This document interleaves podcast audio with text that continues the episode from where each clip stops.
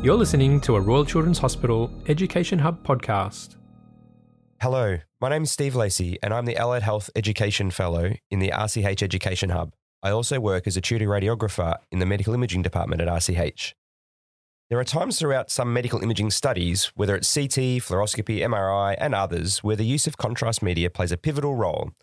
But there's also times where this is not required, and when it is, there's different types of contrast that can be used, different amounts, different ways that it can be introduced into the body. Medical imaging staff can also be known to be very particular about the instructions that we dish out to other departments about what we require from them when we have a patient that needs contrast in their study. Well, hopefully to clear up a lot of this confusion, we have with us today Dr. Karen Atkin. Karen's a paediatric radiologist here at the RCH, one of the most calm people that I know, mother to 4 children, absolute superwoman. Welcome, Karen. Thanks, Steve. Karen, let's start by asking what contrast media is and why we need it. So, Steve, contrast media, sometimes we call it dye or sometimes it's known as a contrast agent, are chemicals that are sometimes used during our imaging studies in order to enhance or improve the quality of the images to enable the radiologist like myself to more accurately interpret the scan and to determine the answer to the requesting doctor's question. Okay, and so there's different types of contrast. Can you tell us about these? Yes, certainly. There are different types of contrast are used for the different imaging modalities. For imaging that uses X-rays, so that's X-ray, CT, fluoroscopy and angiography, primarily it's an iodine-based contrast agent that would be used. You might also hear these being called water-soluble contrast. And this type of contrast medium can be injected into the blood vessels or it can also be swallowed. Yep. For fluoroscopy studies where the dye or the contrast is being put into the gastrointestinal tract, so either it's being swallowed or injected via the NG tube or enema studies, we can use either a water-soluble contrast, so the iodine-based contrast, or sometimes we use a substance called barium. It's barium sulfate that's used, and this isn't water-soluble, and it's a solid powder that needs to be suspended in water to allow it to be swallowed.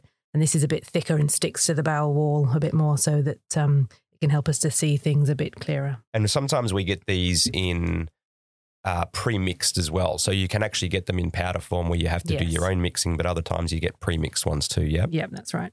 Sometimes we don't necessarily use any pre-made contrast media. Sometimes we can just use air or water as what we call a negative contrast agent within the lumen of the bowel. Okay. And so this is probably more, I guess, to kind of take it back a step as well and talk about the definition of contrast and what contrast actually is. Contrast as a word, of course, is just the difference between one thing and another. So just because we're putting contrast in doesn't mean we're making things brighter or anything like that. We might be doing it to make things darker compared to what's around that area. Exactly. Yeah. It just increases the difference between the different types of tissue. Yeah. So the majority of cases we do make them brighter, but as I say, yeah, sometimes we're aiming to make them darker on our images. Yeah. And we use contrast in MRI too? We do as well. Yes. The contrast used in MRI works in a slightly different way because the technique is different, but that contrast that we use is called gadolinium and it's a gadolinium-based contrast, and we also give that intravenously. It's a bit like the water-soluble contrast that we'd use in CT and X-ray. Do you ever use oral contrast in MRI? We can use water quite nicely, or a thicker type of water in MRI for the gastrointestinal tract, okay, but only in relatively few cases. So how do you know, Karen, which type of contrast to use and when? Because obviously there's been a heap that we've just talked about. How do we know which type to use and when? I guess the first question that we ask ourselves as radiologists is whether we need to use contrast agent at all. And we base that on as to whether or not we think it's going to help us answer the question that the doctors are asking us. And then if it's a CT scan, we need to decide if we need to use both intravenous contrast and oral contrast or one or the other. And then if we're going to be injecting contrast into vessels, either veins or arteries, or the urinary system via the bladder, we need to use water-soluble contrast. Right. And why can you only use water-soluble contrast in those situations? Well, water-soluble contrast is the only thing that's safe and licensed for intravenous use. We couldn't use barium, for example, because the barium's tiny solid particles suspended in a liquid, so it's very thick, and it would clog up or occlude the blood vessels, and that causes problems as it passes through the body. Yeah, lots of problems. And what about the gastrointestinal tract? What type do you use here? So if we're putting contrast within the gastrointestinal tract, we've got a choice of either water-soluble contrast or barium, or as I said, sometimes air for the negative contrast. Mm-hmm. And then what we're going to use will depend on a number of factors, For example, we need to know what we're looking for, what the question is, and what the risks are going to be involved with the study. So we only use barium in fluoroscopy when we're looking at the gastrointestinal tract for swallows and follow-throughs and enemas. And do you only use barium for fluoroscopy in the gastrointestinal tract? No, sometimes we'll need water-soluble contrast, particularly so that if there's a risk that the patient's had a perforation or if they're a really small neonate with an obstruction who may need to go straight to surgery, because barium's very messy when it's exposed to the peritoneum. It can cause peritonitis, and it can also set like concrete if there's an issue with passage through the gastrointestinal tract if it can't be excreted. Yeah. Barium is preferred for follow-throughs as it doesn't get absorbed and lose its sort of density as it passes through the tract. So if it's a longer study that requires us to follow the passage of contrast through a longer area of the gastrointestinal tract, barium's often preferred for that. Okay. And why can't you use barium like that looking for the gastrointestinal tract for CT? The barium's really very dense, and CT is a bit too sensitive to the effects of barium, so you get a lot of artifact on the CT scan, which makes it very difficult to see any of the surrounding structures. Okay, so we only use water-soluble contrast for the gastrointestinal tract in CT. How much of that do we need to give? Really, this depends on the patient's weight, but actually it's a pretty small amount. Here at the Children's, we dilute a small amount of contrast, sometimes only 10 to 20 mils in water, and get them to drink about 10 mils a kilo of this solution. So, for example, in a 30-kilogram patient, would need to drink 300 mils over the course of an hour prior to the scan. So why an hour? Why not all at once? Ideally, we want an even distribution of the contrast throughout the gastrointestinal tract. Okay. So if a patient is having a scan at 10 a.m., then they have to start drinking this solution at 9 a.m. Yeah, exactly. Okay. So let's move on to using water-soluble contrast for vasculature. What happens to contrast when you inject it into the bloodstream? So it depends where you inject it, but as it goes in through the vein, it then follows the pathway of blood and is eventually filtered out through the kidneys and into the urine. Okay, so if you inject it into a vein, it's going to go to the heart first in most cases, then distribute to the lungs and back to the heart and then around the body. Yes, so we time our imaging based on when we think there will be contrast in the area of interest. And it's important to know the patient's anatomy because, as you said, sometimes the plumbing isn't quite what you might expect. Yeah, and that's why we sometimes wait a certain period of time after injecting the contrast before we scan. Yep. Yeah, so we don't scan straight away. We don't just inject and then scan because we need to see it going around. Yep. How can we predict how long it's going to take then for the contrast to be in the right spot when we scan? Sometimes you can't, and we do have techniques, particularly in CT, where we might use a monitoring scan so we can just take a single 1 second time point every second and see when the contrast is arriving in the area of interest. And sometimes we use a timing bolus, which is a similar technique, but it gives us an estimate of when we're going to have contrast in the right place, and then we can time the proper scan to go along with that. Yeah, and then how do we introduce it into the bloodstream? So for CT and angiography, we need a cannula in a vein, and then we can either hand inject through a syringe, or we have a special power injector that does the injection automatically at a time that we set. Okay, and why would we want to use a power injection instead of a hand injection? So a power injector gives us a really steady rate of injection through the whole bolus of the contrast, and sometimes we can be injecting up to sort of 100 mils of contrast.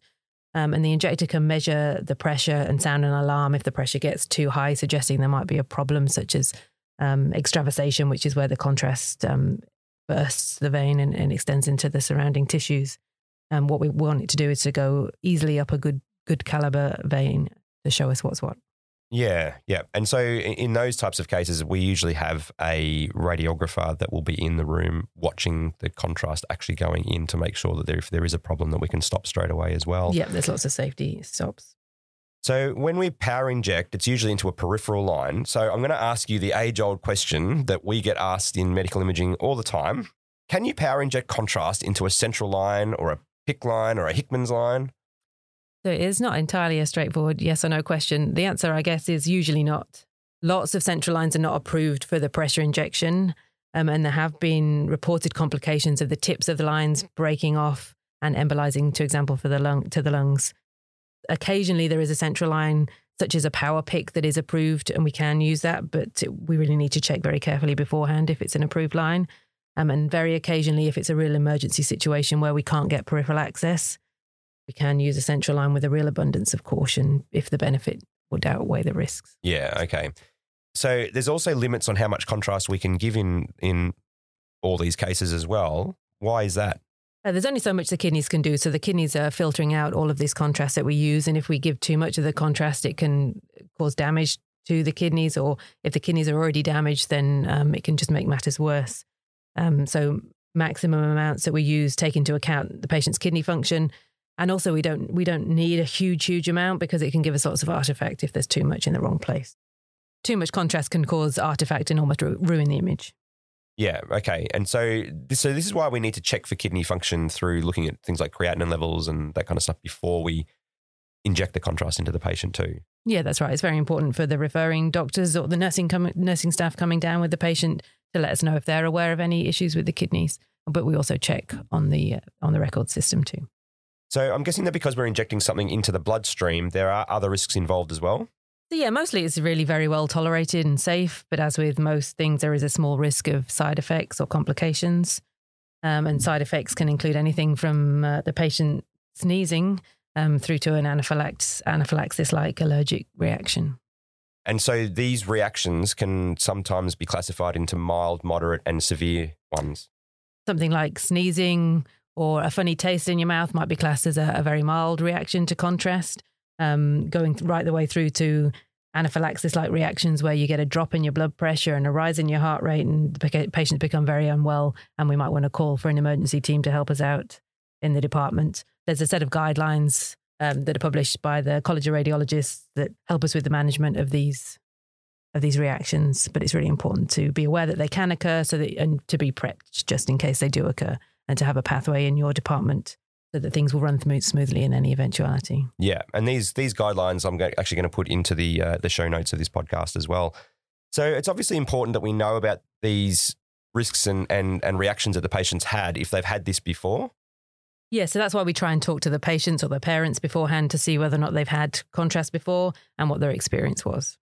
What are some of the things that the patient might feel when the contrast is being injected, which does need to be separated a little bit from what these reactions are?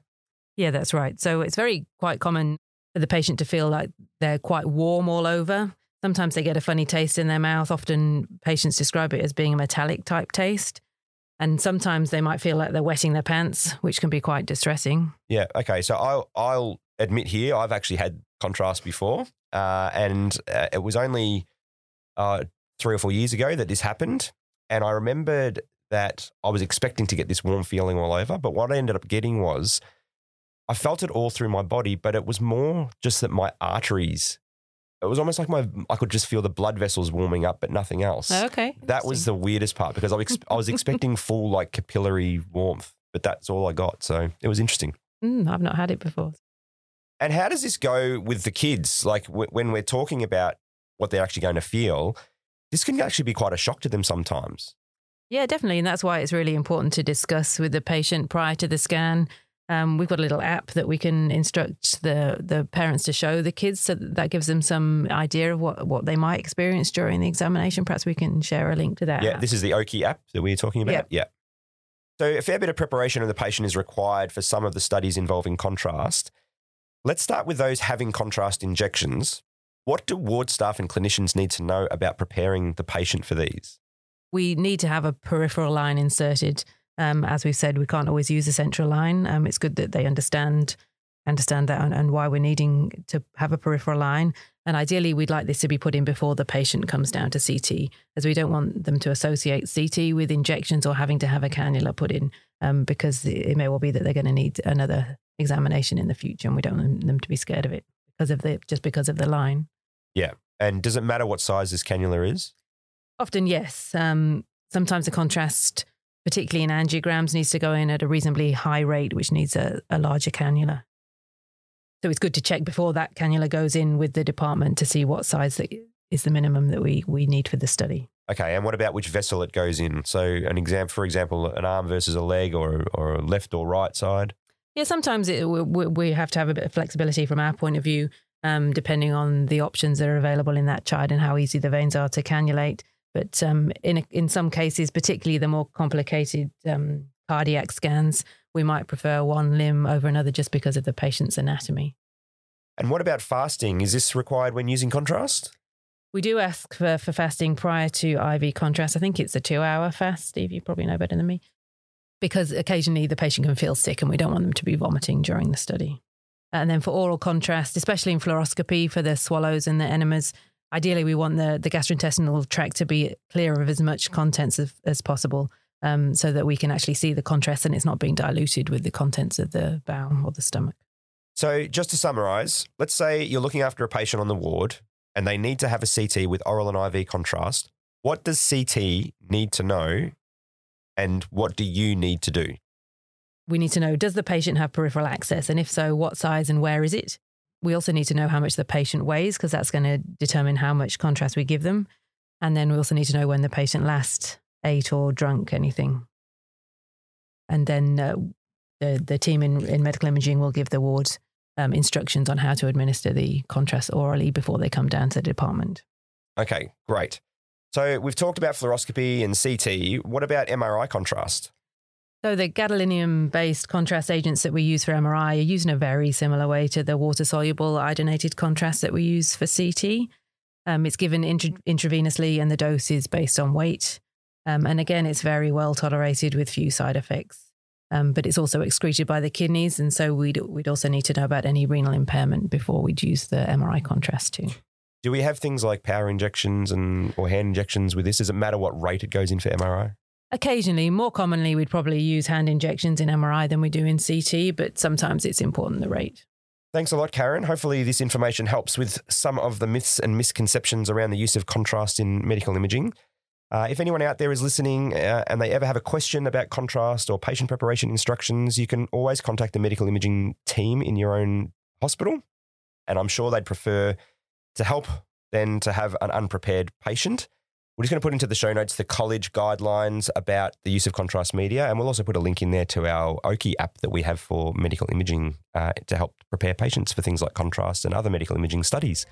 Thanks for chatting with us, Karen. Thanks, Steve. Thanks for listening to Conversation with the Experts, part of the Royal Children's Hospital Education Hub podcast series. If you'd like to hear more of our podcasts, check out our other podcast show, Teach, Think, Treat, where we discuss aspects related to teaching and learning in a busy clinical setting.